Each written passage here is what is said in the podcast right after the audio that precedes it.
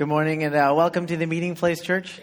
If we haven't had a chance to meet yet, my name is Peter. I'm the youth and young adults pastor here at TMP, and I'm glad that we get to spend our Sunday mornings together. I'm also excited because I have the opportunity to wrap up 2018 here at TMP uh, as we head into 2019. And I wanted to do that by exploring the idea that even though our lives are full of unexpected events and circumstances that we don't control, there is one thing that we do control that has the power to change what happens next. When I was growing up, uh, there were very few things that I disliked more than going to school. Most of my school days were spent talking to my friends and getting shushed by teachers and every now and then being asked to leave the classroom because I was distracting kids. It actually got so bad one time that my friends would be talking and my teachers would go, Peter, stop talking. What? It wasn't me this time, but most times they were right. Uh, and so, yeah, I also rarely got my homework done on time because once class was out, you know, sitting down and struggling through math equations and English essays was at the very bottom of my priority list, and street hockey with my friends was at the top. And so I don't know how I pulled it off, but I did manage to endure 12 years of school. I did graduate, and I finally put my days as a student in the rear view, and I had absolutely no desire of going back from back to school. I was free. I was done. But then, it that that's how I felt until uh, a few years of freedom went by, and I started thinking seriously about getting a career which meant that I most likely had to go back to school. And the initial thought of going back to school, uh, you know, the, the classrooms, the homework, the exams, that was, that was a revolting thought to me. And it, it had me second guessing, like, oh, no, maybe I don't need to go. I was trying to make excuses. You know, one minute I wanted to go, the next I didn't want to go. And this seesaw battle uh, continued in my mind for weeks until finally um, I decided that I was going to do it. And in September of 2012, I found myself back in school studying to be an automotive technician. I thought I was maybe choosing something with like the least amount of academic work behind it. I was really nervous at first because, you know, based on my previous experiences with school, I wasn't sure how things were going to go. I wasn't sure how I was going to deal with the long hours of class time uh, and homework that were ahead of me. And I wasn't sure if I was going to be able to keep focused, to keep still in my seat, and let alone keep up and put up with all the expectations long enough to finish this course. So, as that September started rolling by and I attended classes, something strange started happening. I found that I was enjoying my time at school. As the days, weeks, and months of classes came and went, I found that I was interested. I was attentive. And even though I had three hours of reading a night, which was three hours more than I usually read, uh, I was keeping up and I was doing well. And, and as I reflect, and, and as I have reflected back on my time, um, and what the difference was between my time in high school and my time in university. The thing that was drastically different was that instead of dragging my feet and working to avoid school, I was fully committed. I was interested uh, in what I was learning, and I wanted to be there. In one word, the difference was my attitude. So, here is a thought that I would invite you to consider with me. Your attitude, my attitude, the way that we think and feel towards people, situations, and life play a huge role in the way that we respond to them. So, check out these words by uh, an author and pastor named Charles Swindoll as he talks about this topic of attitude. He says, The longer I live, the more I realize the impact of attitude on life. Attitude to me is more important than facts. It's more important than the past, than education, than money, than circumstances, than failures, than successes, uh, than and, and more important than what other people think or say or do. It is more important than appearance, giftedness, or skill. It will make or break a company, a church, a home. So, in a few days, uh, 2019 will be upon us. And with 2019 uh, will be the 100 year anniversary of the world's first film school. In 1919, the Gerasimov, I practiced that one a lot. The Gerasimov Institute of Cinematography was founded in Moscow. And one of its founding faculty members uh, was a man named Lev, Lev Kuleshov, who was made famous by his work in developing one of the most important film editing effects known as the Kuleshov effect. He was also known for being really creative when it came to naming things. Um, but here we have the Kuleshov effect. And this happens when two shots are edited together to give the audience a full spectrum point of view look at the world the character is interacting with and the character's response to what they're seeing. So, here's what the Kuleshov effect is going to look like. And I invite you, as these pictures are up on the screen, just take note of what you're thinking, what you're feeling, how you're perceiving this situation. So when we look at this first shot of the man just standing there staring, and then we look at the point of view shot of what he's looking at, we perceive a particular story about what he's feeling and why he's feeling that way. And so then, if we take the same shot of the man staring and then a different point of view shot, we are able to draw out a completely different story. So I wonder, what thoughts and story did you tell yourself about him? For me, in the first set of shots where the guy was looking at a hamburger, I was thinking, he looked hungry to me. You know, maybe he forgot his lunch at home that day and he hadn't eaten anything since breakfast. And in the second shot, I thought he looked tired, probably getting home from a long day of work. So I don't know exactly what your perceptions of his feelings were in each set of shots or what story you imagined as the backdrop of each situation, but I'm pretty confident that each of our perceptions of this guy changed with the set of shots we looked at. Something I found really interesting about the Kuleshov effect, and I'll just throw this out there for us to consider, is that it highlights something that happens inside of us, often without us even realizing it. All of us form narratives, and we tell ourselves stories about ourselves, about others, and about our world from our own perspectives. And these stories are what inform our attitudes towards ourselves, towards others, towards our world. And at times, we do this without even being aware of it. Uh, in the New Testament of the Bible, there's a book called Acts. And in it, we find a story of a man who experienced a major attitude change. And this man's name was Saul. We are first introduced to Saul as he's standing by watching the brutal execution of a follower of Jesus named Stephen. And although Paul may have just been observing this execution, his presence there was no mistake.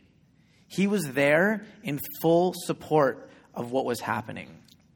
Because Saul's attitude towards followers of Jesus was one of distaste and hatred. Because from his perspective, these Jesus followers were violating the law of God, and their growing community was threatening the religious establishment that Saul was a part of. Saul's attitude toward Jesus and his followers was actually so harsh that he played an instrumental role in the wave of persecution against them that began sweeping through Jerusalem and the surrounding areas. And in the book of Acts, its writer Luke he writes about Paul and he says, or sorry, he writes about Saul and he says, Saul was going everywhere to destroy the church. He went from house to house, dragging out both men and women to throw them in prison. Nice guy, eh? But it was on one of these journeys to arrest more of Jesus' followers, who were also known as people of the way, that everything changed for Saul. Here's what Luke wrote Saul was uttering threats with every breath and was eager to kill the Lord's followers. So he went to the high priest.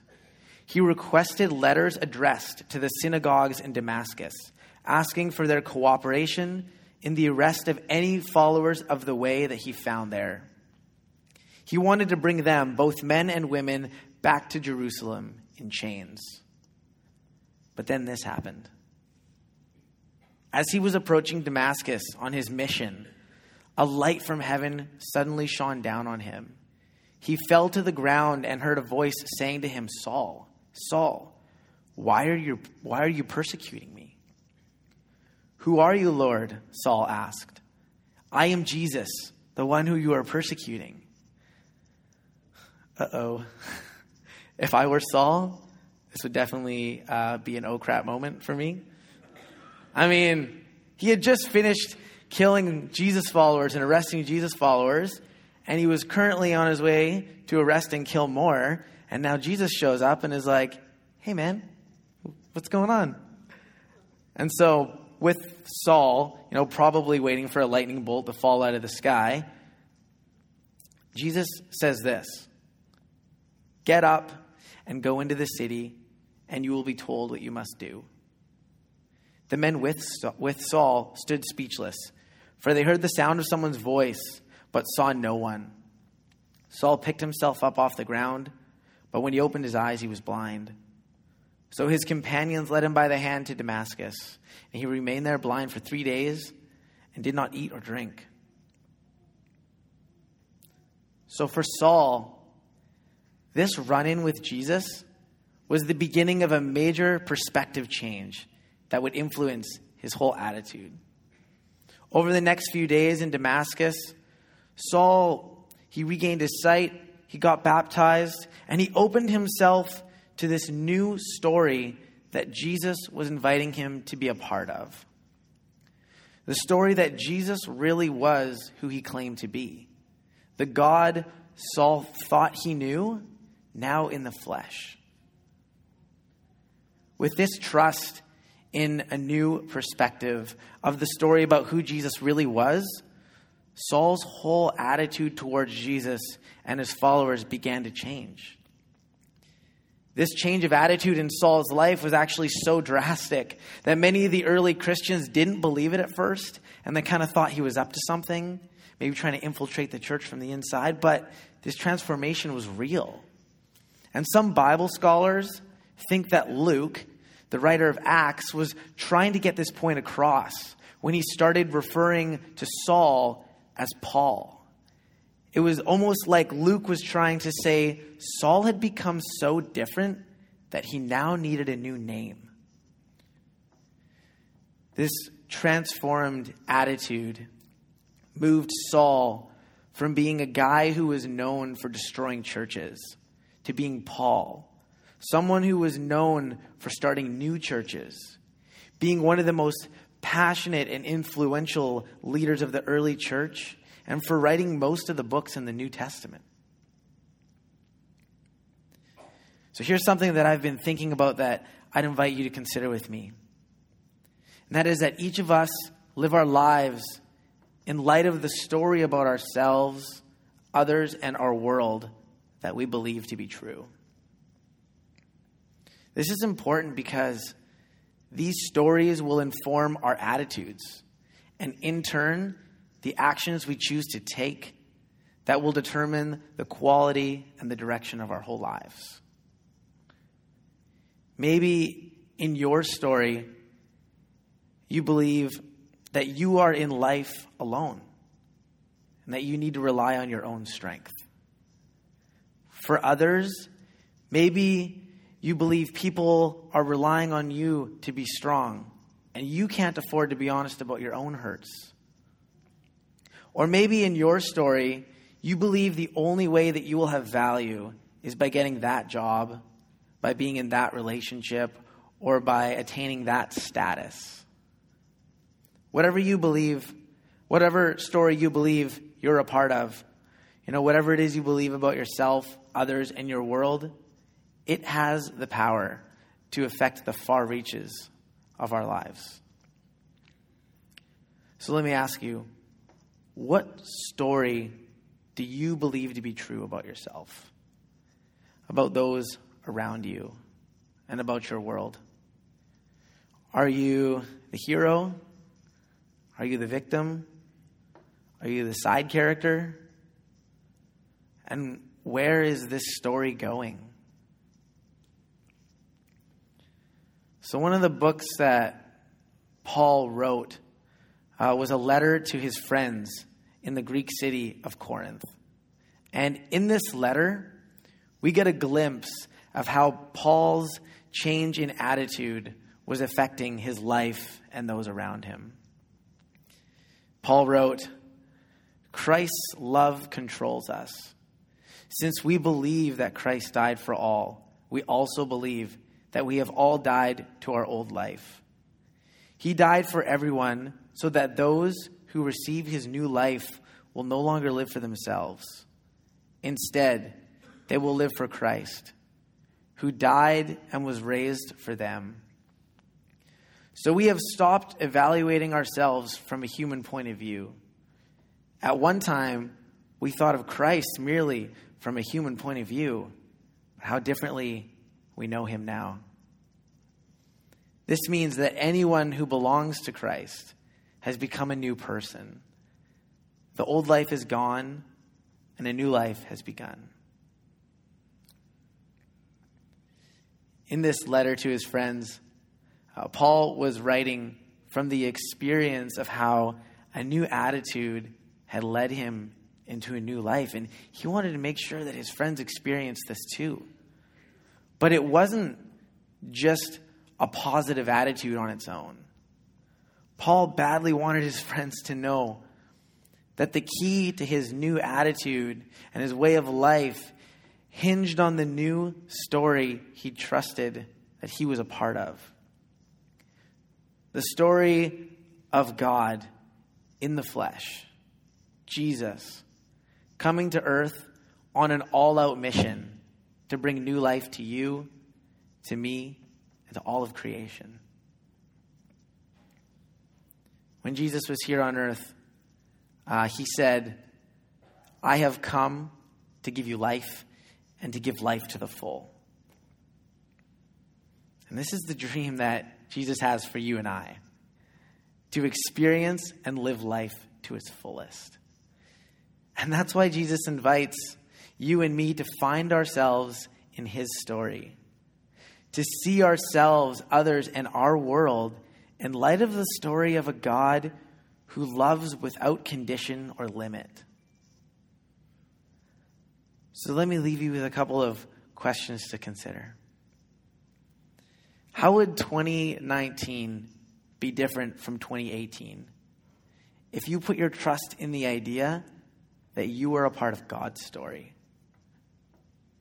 How would it affect your attitude toward your relationships, your career, your self image, and all the other areas of your life.